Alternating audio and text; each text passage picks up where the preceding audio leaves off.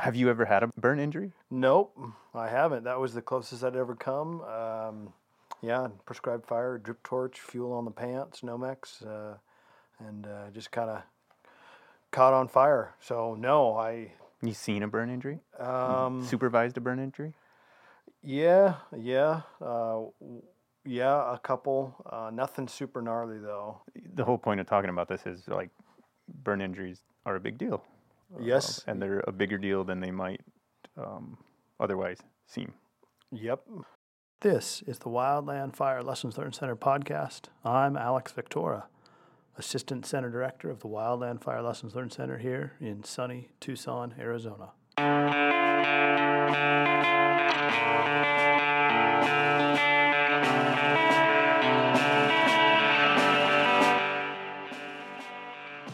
Today we're talking about burn injuries. Over the last few years, we've seen a number of lessons associated with burn injuries. Try to sum those up and share them with you today. If you're a firefighter, if you're a supervisor, stay tuned for some good stuff.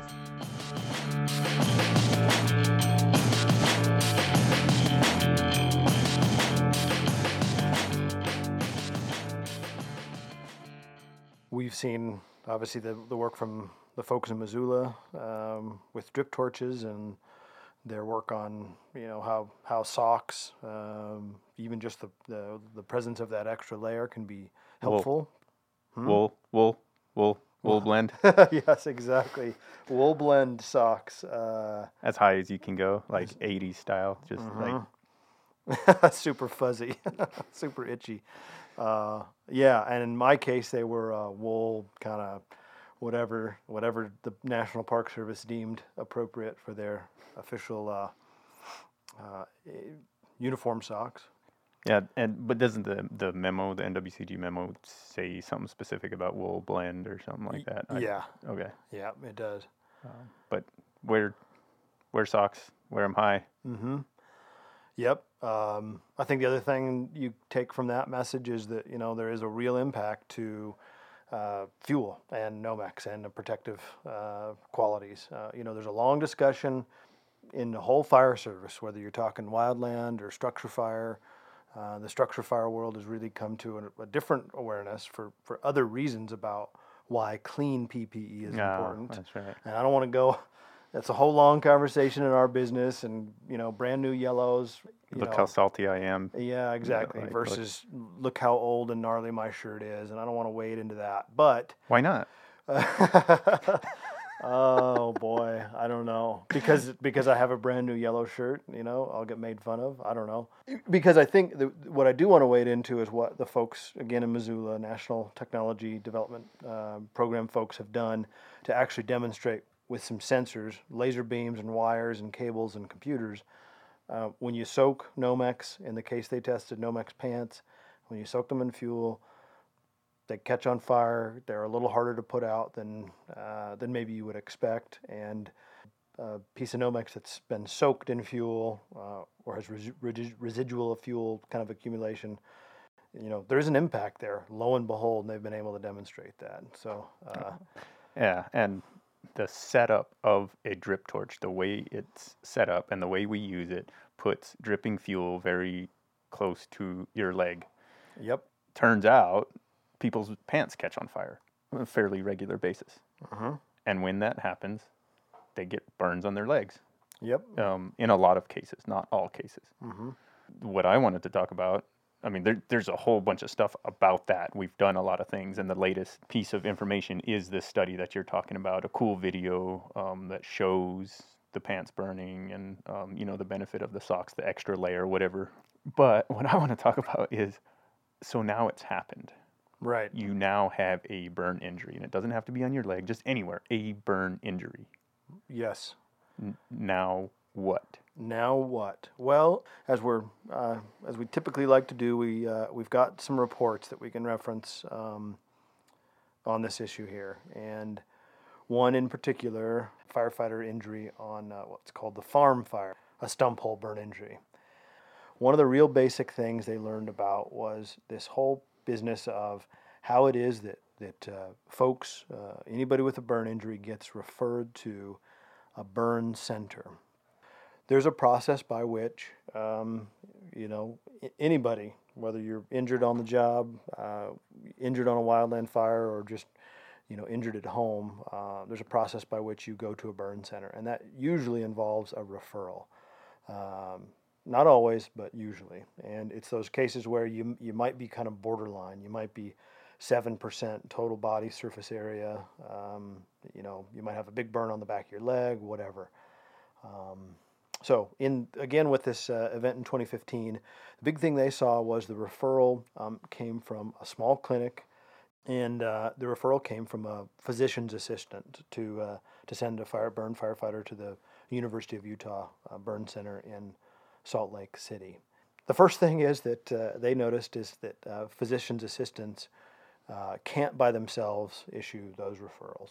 So, if you're burned, you're you know experiencing this, you, you've got a crew member, you're going through it yourself, and you think you might need to go to a burn center, um, that's one of the first real big, you know, tangible tactical things is that make sure it comes from a, uh, a physician that has uh, referring uh, authority. Maybe to back up a little bit, if you're if you're thinking you might need to go to a burn center, there's actually in the Red Book, um, Interagency Standards for uh, Fire and Aviation Operations, we know it as the Red Book. Um, there's the American Burn Association guidelines for who gets referred to burn center uh, or not. Um, so look in the Red Book. It's page 171. If you don't know what the Red Book is, if you've never looked at the Red Book, um, good for you. Stay ignorant. Don't look at that thing. Uh, stay in the dark. If you're curious to know some of the nuts and bolts of why we do some of what we do in the business, including something about why it is that we might recommend or require a referral to a burn center or not. Um, the Red Book's a good place to start there. So it's a big deal. It is a big deal. Yeah, and in the in, if I move to some of the stuff we kind of captured in 2015 here. On uh, that note, real quick, 20, yeah. 2015 mm-hmm. burn injury was our highest uh, incident by outcome category. Okay. 18 uh, 39% of those burn injuries were um, ignition of flammables. Okay. Um, right. And then hot ash was after that, so that's like mop up type stuff, mm-hmm. um, and heat from actual like oh you know flame impingement or whatever was the least. Um, but anyway, this is the thing that I, I hadn't realized before. 2015, 18 burn injuries mm-hmm. reported to us. 2016, five. Hmm and that's because we put all the information out there and we saved all of those. Right? People the, quit. The, got there the, were no burns. There was there, yeah because of our incident review summary, and we said, mm. hey, be careful about burn injuries. The next year there was very few, and so that proves that the lessons learned center works, right?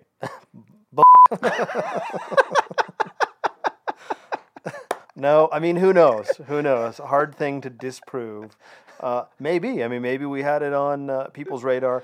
Uh, I, I might argue people did different kind of work in 2016 than we had people exposed to in 2015. Um, I would say that people go, hey, if you get burned, don't report it because then a picture of your Nomex shows up in that one of the, get on the stupid internet. reports that they put out.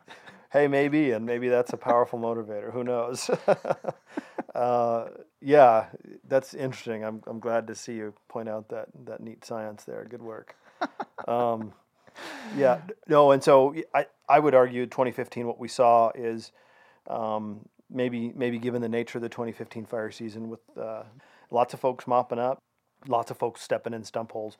But again, you said that in 2015 we saw lots of non sort of stump hole injuries. We saw yeah, fuel ignitions. Fuel ignitions uh, were was the highest in terms of what the heat source was. Uh-huh. Ignition of flammables hmm. was the highest, and then after that, um, not far behind it, um, was hot ash. Mm-hmm. Uh, and you know the the times that I've gotten burned, it's it's more mop up than mm-hmm. other things. But I've never had a fuel geyser definitely caught my pants on fire, but just didn't get burned from it. Mm-hmm. Um, but yeah, we we do get burn injuries reported to us on a regular basis. It just seemed like 2015 was a bit of an outlier because mm-hmm. we're continuing to have uh, the the ignition of flammables type, whether it's fuel geysers, like you said, or um, drip torch leg injury. Again, to me, it's like I, I never realized how complex treatment for a burn injury could get. I thought I, I never placed it in a different category. You know what I mean? Like if you break a bone or you get cut by the chainsaw or something like that, you go to the hospital. That's it. Mm-hmm. You know, just that's all you you know. Obviously on the line, what you're focused on is hey, get them out of there.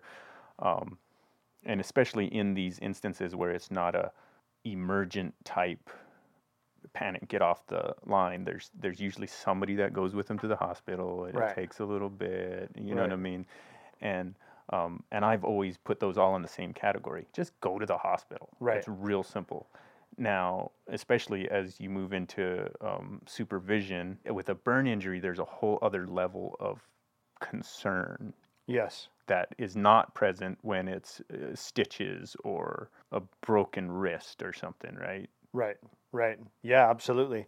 And a lot of this has to do with that follow up care or that referral to that next level of care, which is, uh, in many cases, the, uh, the burn center. One of the most basic things, and we see this over and over and over again with uh, all kinds of events, there's a lot of reasons why it's important to report.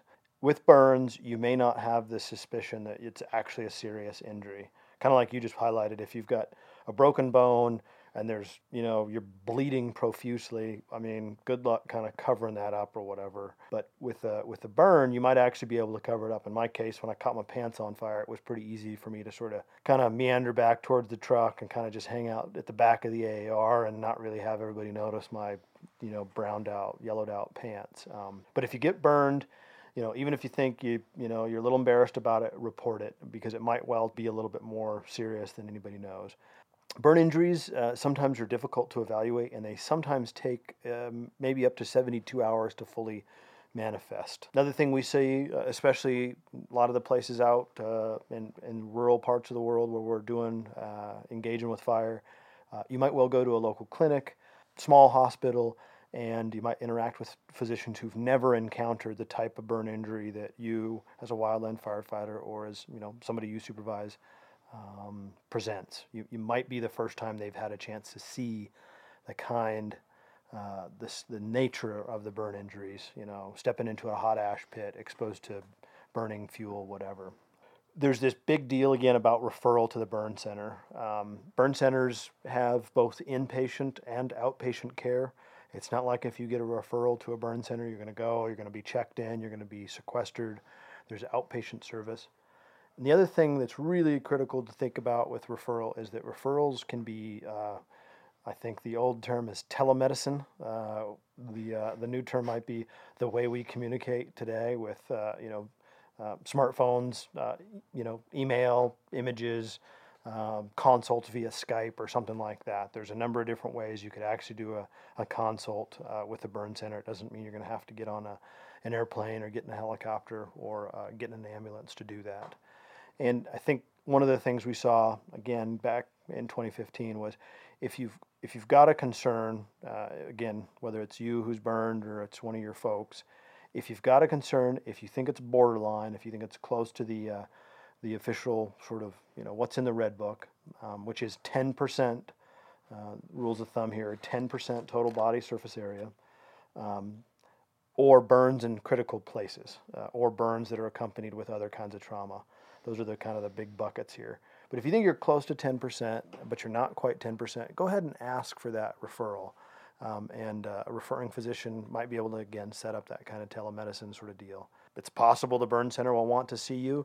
It's possible they think that you know the care you're getting, uh, you know, where you're initially seen is fine. So And it, is it fair to say that, uh, say you're an engine captain out on assignment, whatever, somebody gets a burn injury, and you roll to the hospital, you're out of state, or some scenario where you, you find yourself taking somebody to the hospital for a burn injury, it's a good idea to notify somebody within your organization, hopefully at a higher level, that you are taking somebody to the hospital specifically for a burn injury absolutely make that notification as early as possible as, as early as possible and specify a burn injury. and specify burn injury. Absolutely.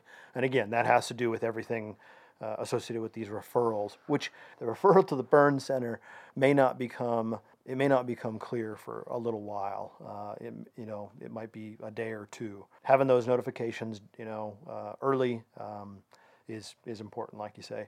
The other thing here, you know, as you're maybe you're wrapping up care, if you have something like an OWCP claim number, um, that claim number is super, super critical. Um, as a patient, as a supervisor, as a liaison, uh, that number is going to be uh, it's going to be critical to have kind of at your fingertips, especially if you do that referral to the burn uh, center, if you, if you need prescriptions, etc. Um, that that claim number is critical.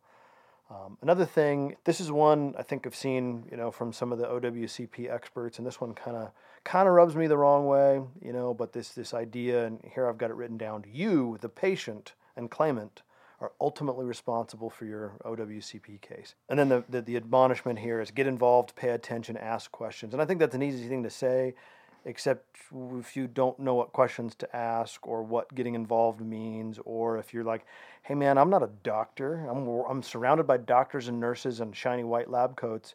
Who am I to ask for X or ask for Hey, clarification? You're responsible for your own safety. That's another. That is another.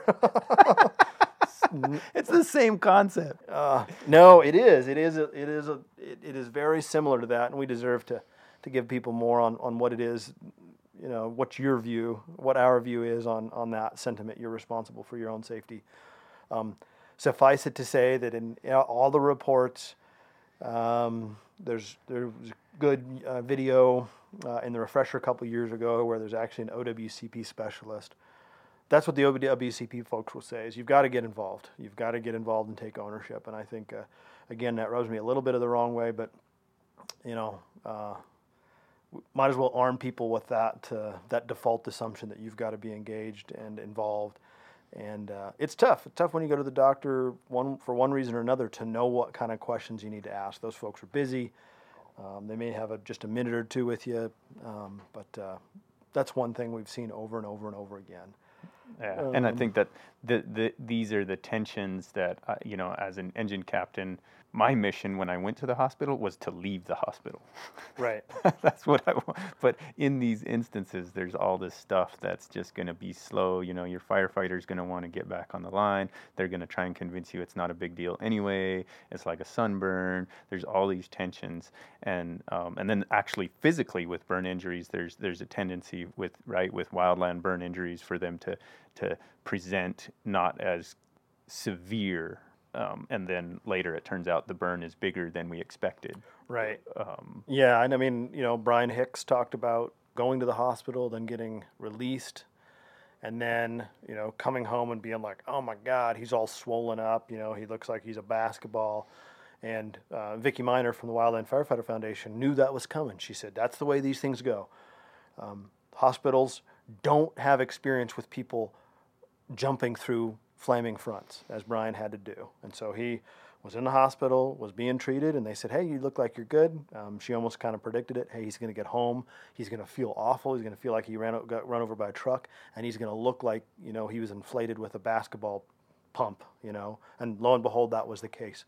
And again, it's not because there's malicious doctors out there, um, it's because they just don't get to interact with, you know, the average type of burn is, I would guess, is hot water, you know, boiling water Yeah. dumps over on somebody. Um, But it's they- also us wanting to leave the. Like I said, I want to. I don't want to hang out in the True. hospital. Yeah, I want exactly. to. I want to get out of there. Right. Um, Yep. And and I don't want to deal with paperwork. I just whatever. Just let me sign the things I need to sign. I work for a giant agency. They're going to take care of me. right. you yeah, know, these exactly. are the these are the attitudes that we bring into that interaction in the hospital. Sure. And they're way more. They have way bigger consequences than I ever realized. particularly with burns. Yeah. Absolutely. Yep. And so, yeah, it, like that's what I keep going back to. It's a big deal. Go slow. Have involve people above you in your Yep. chain of command, way above you, right. um, because it's a big deal, and they more than likely understand some of that stuff. They know how big a deal it is. They read their email. Lessons learned Well, center. uh, they may read their email. They may or may not. Yeah. There's a higher likelihood they do. Sure. They're sitting at the desk more often. Yeah. Um, but that's all. That's that's what I keep going back to is the the person that's going into the hospital that doesn't want to be there. How can we arm them? we arm them with this notion that uh, burns are different, burns are special, uh, they may take time to manifest. Uh, burns must be kept clean. That's a huge one. We see that off. I mean, how many? We've probably all been on a fire where, you know somebody got medevaced or whatever, and, and two days later they're back out there on the line and they've got a, a full leg or a full arm or whatever. And uh, fire line's not a good place to manage a burn injury. Uh, it's not, and we all want to get back out there, get back in the game. Dirt is bad Dirt- for burns, Dirt is bad for burns. which pretty much means hot shotting is yeah, exactly. You're out. You're out. Um, yeah, and infected burns are bad deals. y- uh, exactly. Yeah.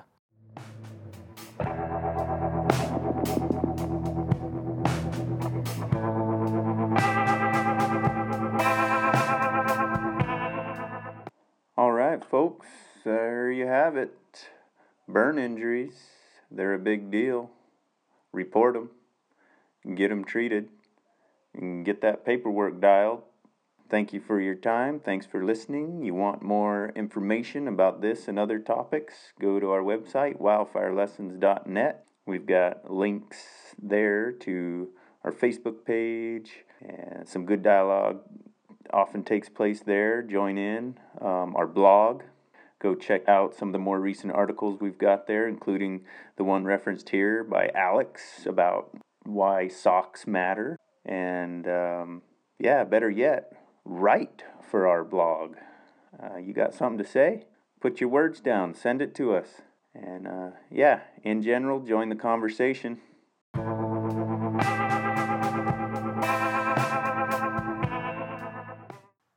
that music making me want to go surfing. Thank you for listening to this podcast.